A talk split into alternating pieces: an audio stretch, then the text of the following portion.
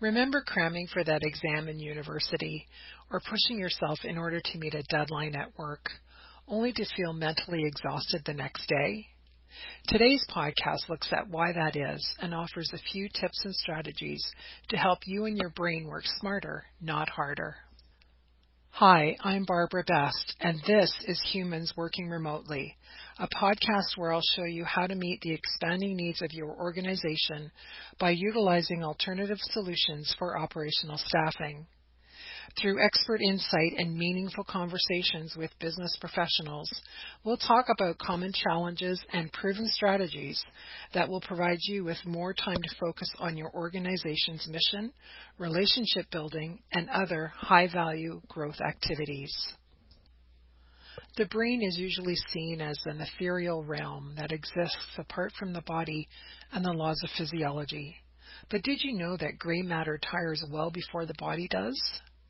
Since almost all of us are doing mental work these days, likely more than we usually do trying to cope with everything, managing cognitive resources is not just a nice thing our body does for us, it's absolutely essential to our well being. The brain is like a muscle. You can strengthen it or deplete it. If you let this muscle recharge and replenish, you'll feel better mentally and see improvements in your performance. Regular refueling, or input, is a prerequisite for quality output because the brain is an energy machine, consuming 20% of the body's calories, even though it comprises only 2% of total body mass. Just like your heart, your brain gets fatigued from too much time on task. One study found that mental fatigue takes hold after three hours of continuous time on task, while other scientists say the brain needs a break after 90 minutes, the length of the basic rest activity cycle. In the course of staying focused on a task, we use up a key cognitive resource, self-control. Studies show that uh, regulating our emotions is taxing. Known in research circles as ego depletion, this holds that every time we exercise self-regulation, when we're paying attention or suppressing emotions or managing how we act in social situations, we use up limited regulatory resources, which leads to depleted energy and increased fatigue.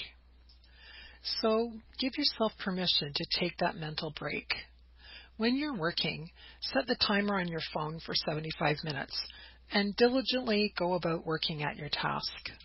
When the timer goes off, reset for 15 minutes, and then get up, stretch, walk around, make a cup of tea, or whatever feels good for you to take your brain away from the task.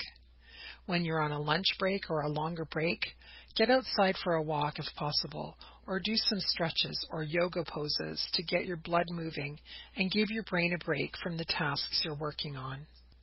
I get to bring my dog to work, so I get out for walks periodically throughout the day and what a difference it makes in my productivity.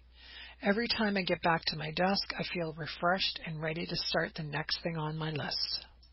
Another tip is to give your brain a new thing to do.